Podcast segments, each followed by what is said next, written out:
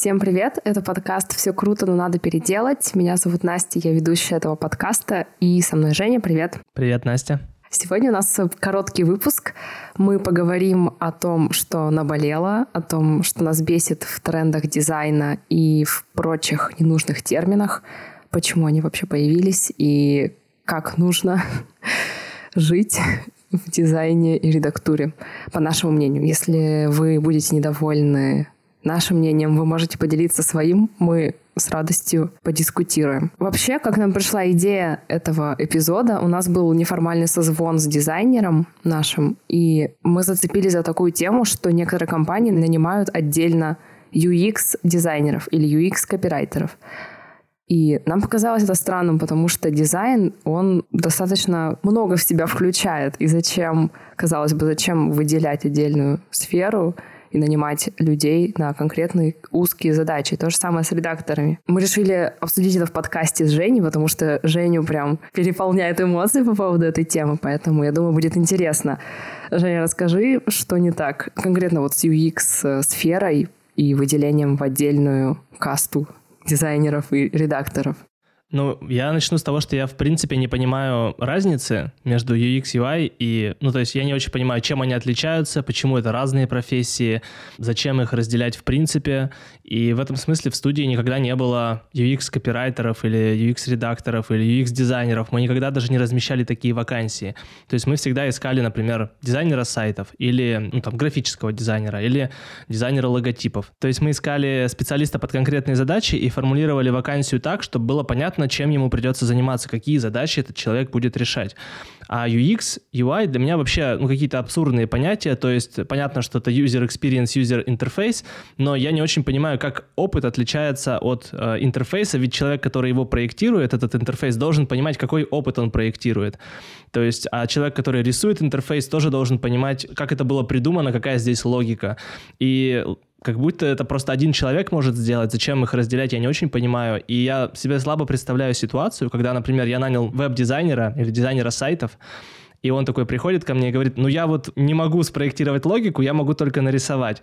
И вопрос, зачем мне такой специалист, это странно просто. Да, и как будто бы он может спроектировать интерфейс, а сайт, например, нет. Кажется, что он умеет только в интерфейсе или только в исследовании сферы опыта. Кажется, это слишком узкий специалист. Возможно, у некоторых компаний есть такой набор задач, именно исследование и UX-интерфейс. Что думаешь? Я думаю, да. Вот такие специалисты нужны крупным компаниям, вроде там Сбербанка какого-нибудь, ну или там, не знаю, Яндекса. В общем, компаниям, где очень много экранов, где много продуктов, где много сайтов, много лендингов, и все это каждый день меняется, каждый день обновляется каким-то образом, или там каждый месяц новый лендинг какой-нибудь появляется, и новый продукт каждый год. А для маленьких компаний, для маленьких проектов, тех, что делаем мы, это, надо признаться, все-таки небольшие проекты, которые длятся, ну, максимум полгода, даже если мы несколько циклов делаем, например, рабочих, то есть это быстро можно сделать.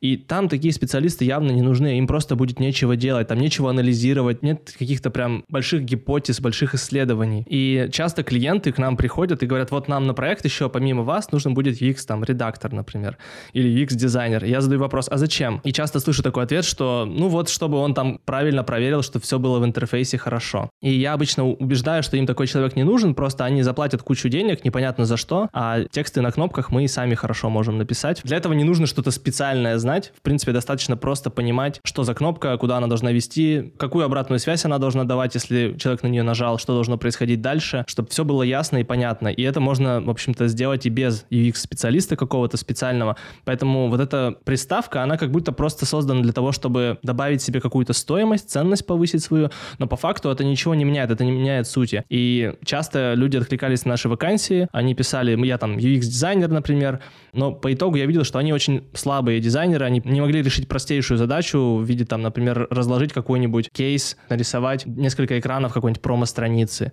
и получалась полная фигня, и то есть они не понимали вообще, что дизайн не может существовать в отрыве от бизнеса. Они рисовали какие-то варфреймы, которые вообще мне ни о чем не говорили. Это, кстати, большая проблема вот этих всех UX-дизайнеров и UX-курсов, где они учатся. Их там учат рисовать варфреймы, но это нахер никому не надо, потому что это в жизни никому не нужно, и клиенту это вообще ни о чем не говорит. И вот эта пустая трата времени и денег, она, конечно, очень обидна в итоге, потому что человек приходит, а он не умеет дизайн делать, он только умеет варфреймы рисовать.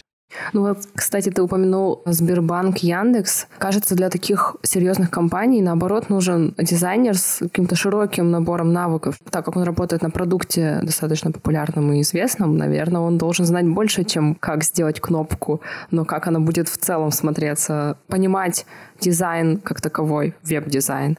А конкретно то, что клиенты предлагают нанять специалистов, мне кажется, может, это не все клиенты работали с редакторами, но это нормальная ситуация. Им кажется, что обычный редактор, он пишет тексты для журнала какого-то.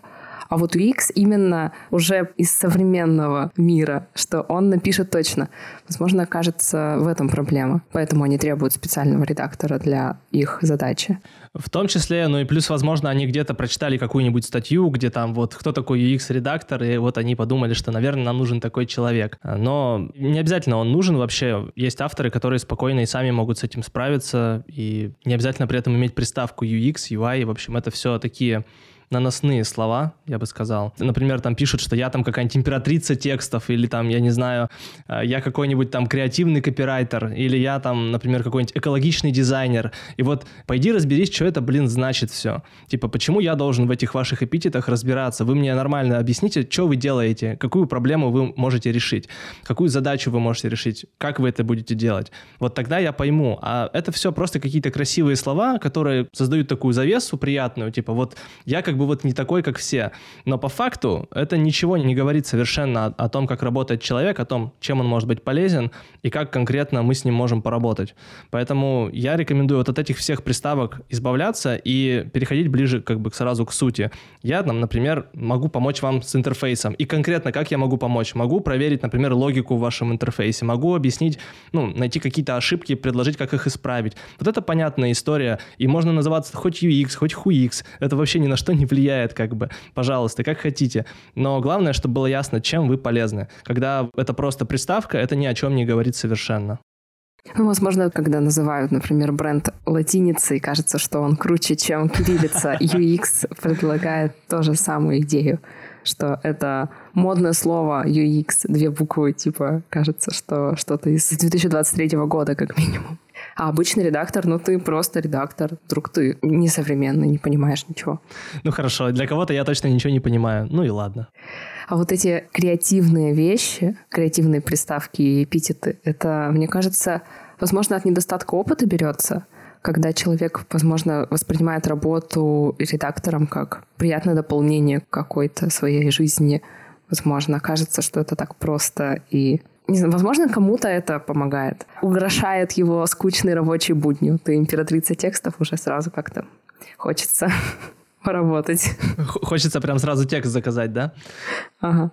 Я не знаю, честно говоря, откуда это берется. Тут сложно строить догадки. Я думаю, что это в первую очередь какая-то попытка казаться, а не быть тем, кто ты есть на самом деле. Ну, в том числе. То есть человек как бы хочет вот создать некий образ свой, в интернете. Ну, мы все, наверное, каким-то образом это делаем, так или иначе. И там в портфолио своем или еще на своем личном сайте, еще как-то мы пытаемся быть кем-то, кем мы не являемся, возможно. Иногда это осознанно, иногда неосознанно. Я придерживаюсь такой стратегии, что надо быть тем, кто ты есть. Говорить как есть, прямо, не пытаться как-то сгладить углы. Вот. Но это я один такой, может быть, э, который любит вот такую прямоту и прямолинейность. Не всем это нравится, но, наверное, это и хорошо. К нам не приходят клиенты, которые это не любят, которые хотят, не знаю, чтобы им текст писал император текстов, например, или еще кто-то такой. вот, ну ради бога, каждому свое, на каждого найдется свой клиент. Тут вопрос, что вам ближе. Если вам ближе такой подход, окей. Давай, наверное, сейчас коротенечко будем перекидываться тем, что нас бесит э, в трендах и вообще, почему нас бесят тренды. Ты можешь начать с одного, я потом подхвачу, и мы можем по очереди называть коротко, только чтобы выпуск не растянулся. Ну, я, наверное, в общем скажу про тренды. Я говорю именно про тренды в дизайне, наверное, в первую очередь. Почему это вообще такая штука опасная? Почему не стоит, на мой взгляд, им следовать? То есть тренды — это такая ментальная ловушка. Ты как бы ограничиваешь себя спектром таких удобных безопасных решений, которые вот на каком-то сайте опубликованы, и там все под этим подписались, как будто бы заочно, что вот это хороший дизайн. Но это заблуждение. То есть если кто-то назвал что-то трендом, и что теперь это модно, не значит, что это хороший дизайн, и теперь это везде надо использовать в каждом проекте, и везде это подойдет и сработает. Следование трендам такое слепое, оно как раз загоняет в ловушку. Человек перестает мыслить самостоятельно, он перестает думать, он перестает размышлять в контексте бизнеса, задачи какой-то конкретной, и получается так, что решение не работает в итоге. Туда вот, например, попадают а, такие всякие сайты на AdWords со всякими наградами. Вот такими сайтами вообще в жизни пользоваться невозможно, потому что вот эта вся анимация, вся вот эта мишура, которую туда приклеивают для красоты, чтобы выиграть какую-нибудь награду, она в жизни чаще всего не нужна. То есть клиенту для бизнеса, для решения повседневных задач, для, там, не знаю, конверсии, все это вообще нафиг не нужно. И понятно, что такой сайт никто никогда себе не закажет. Да, меня очень бесит, когда ты не понимаешь из-за этой красоты, чем занимается компания, и тебе нужно продираться сквозь видео, которое тут же открывается, сквозь какие-то всплывающие штуки. Ты не понимаешь, что это. Просто напишите, чем вы занимаетесь, уже будет достаточно.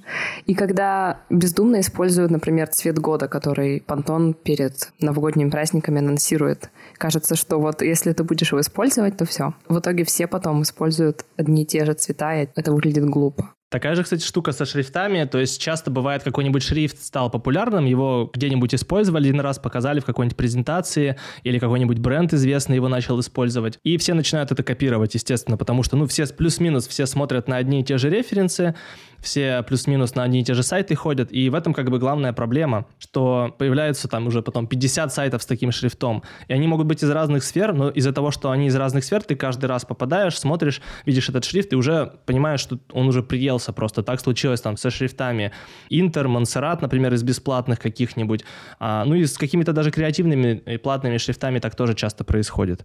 Тут, в общем, нужно не бояться отступить как бы вот, вот этого тренда и сделать что-то свое, найти другой шрифт, который еще не использовали использовали. И это абсолютно будет классное решение, наоборот, хорошее, вместо того, чтобы повторять очередной какой-нибудь 101 сайт, делать с этим же шрифтом. Да, еще не нравится, когда ты попадаешь на сайт, тебе нужно отключить куки, закрыть консультанта, всякие всплывающие окна, и ты провел на сайте всего лишь минуту, и уже раздражен, не хочешь ничего заказывать, и уже хочешь скорее уйти в нормальное пространство. Да, куки, кстати говоря, это вообще такая западная штука. На западных сайтах европейских это нужно спрашивать, да, у них по закону так надо. В России на самом деле такого закона нет вообще о куки, в принципе. Поэтому нет никакого обязательства эту штуку делать огромной. Ну, если вы делаете, то делайте ее хотя бы маленькой, аккуратной, какой-то не сильно долбящей в глаза, потому что когда там на пол экрана всплывает, что мы собираем ваши куки, ну, ты такой, да, блядь, ну я, я только пришел посмотреть вообще, а вы мне тут уже накидываете что-то про вас. Ну и я согласен с консультантом консультантами. У меня даже есть такой пост про это, где я про это пишу, что онлайн-консультанты — это вообще зло, и как минимум их можно делать, но не делайте так, чтобы они всплывали сразу же, как-то там через 2 секунды после того, как пользователь зашел на сайт. То есть можно поставить какой-то отложенный им таймер, чтобы они там через минуту хотя бы всплывали, когда человек уже что-то посмотрел и там, допустим, остался на этой странице, но ничего не делает, и тогда окей, можно ему показать там, что вот, чувак, иди сюда, мы тебе поможем. Ну или еще как-то так. Вот, кстати, из трендов, но я не знаю, сколько это можно назвать трендом, но в соцсетях часто сейчас рилсы очень популярны, и шорты. И мне не нравится, когда запихивают ценность самого рилса в текст. И из-за того, что там не самый лучший интерфейс для именно прочитывания текста, когда идет видео, это очень плохо, мне кажется. Лучше, если вы делаете Reels, либо вы делаете субтитры, либо просто рассказываете голосом, что вы хотите рассказать. Зачем тогда делать Reels, кажется? Ну, это большой вопрос, да. Может быть, мы чего-то не знаем просто. Кстати, про куки я не знала, и мне казалось, это обязательная вещь, ну, везде, как бы, и в России в том числе. Ты говоришь, вот в зарубежных сайтах по закону нужно оповещать об этом. Интересно, что у нас все равно вещают. Может, так принято уже. Ну, мне кажется, тут опять же какое-то есть следование некому тренду, когда кто-то, ну, начали все это массово делать, потом оно тоже появилось, и все стали подражать, что вот как бы это нужно уже обязательно. И в этом в целом-то ничего плохого нет, да ради бога. Просто иногда это делают настолько костыльно и коряво и некрасиво, что ну, как бы глупо, например. Ну, то есть выглядит просто. Ну, например, на сайте Бюро Горбунова, на нашем сайте студийном нету куки. Ну, мы не спрашиваем, потому что мы, как бы, может быть, и собираем, но для этого есть политика конфиденциальности. Она лежит в подвале, ее можно пойти прочитать. Вот. И по закону она должна быть. А куки спрашивать не обязательно. В принципе, нет такого понятия куки в российском законодательстве, как бы. А в европейском есть. Поэтому мы, поскольку не в Европейском Союзе пока, можем не делать куки. Блин, с политикой это очень удобно, кстати. Я не знала, что это одно включает другое, скажем так. Круто. Есть тебе что добавить еще по какому-нибудь тренду, который тебя бесит? Может, не тренд, а веяние какое-нибудь? В редактуре. Вот мы в основном дизайн собирали, возможно, в редактуре что-то. А, ну вот про редактуру могу сказать, да, есть такая штука. Это даже не то чтобы тренд, это какая-то глупая привычка иногда у тех, кто заводит блоги. Люди начинают писать посты, и в конце каждого поста они пишут вопрос – Типа, а что вы думаете по этому поводу? А как вы считаете? И это выглядит так по-уебански просто. Я даже другого, другого слова найти не могу, потому что ну, это так глупо. Вот для меня пост — это уже само по себе приглашение к разговору. Человек вы какую-то мысль опубликовал, поделился чем-то, значит, ему есть что сказать. Естественно, там есть комментарии, человек любой может зайти и оставить комментарий, написать согласен он, не согласен, ну там какую-то, не знаю, ссылку в тему кинуть еще что-то там, мем, гифку и так далее. Не нужно для этого писать, что, пожалуйста, приходите в комментарии, оставляйте комментарии, как бы, ну это очень глупо. Это как вот на YouTube тоже все говорят, там, пишите в комментариях, ну как бы окей. На самом деле всегда комментарии есть, и понятно, что любой в любой момент может их написать, оставить. Как будто глупо об этом напоминать каждый раз. Это очень выглядит еще шаблонно. То есть, когда каждый пост заканчивается вопросом. Я понимаю, если хотя бы раз в 10 постов, но каждый пост — это очень тупо. Ну, так как call to action, кажется, если вот э, предлагать подписаться на канал, то подписываются почему-то. Где-то я читала об этом, что это действует все равно. Возможно, так провоцирует на разговор, не знаю, на беседу, на какую-то в постах. С YouTube я могу согласиться. Если это в каждом посте, действительно, там выглядит как-то шаблонно уже. Ну да, то есть ну, тут надо понимать контекст, опять же, разный. То есть если YouTube это видео, и там это важно, чтобы ты подписался или там оставил комментарий, это как-то влияет, наверное, на ранжирование и так далее. Но в текстовых блогах это ни на что не влияет в принципе.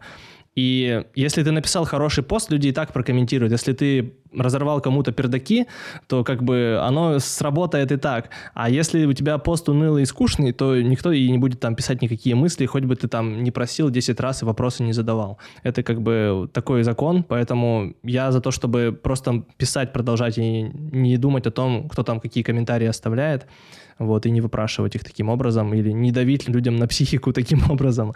В общем, это как 10 кнопок поставить на одной странице, на лендинге купить. Ну, то есть, э, возможно, это влияет на конверсию, наверное, но это также влияет на то, что какие-то люди будут от этого беситься. Не выпрашивать — это хорошее слово, прям. Не выпрашивать лайки. В общем, я думаю, все. У нас получился короткий выпуск. Мы коротенечко высказались, что нас бесит.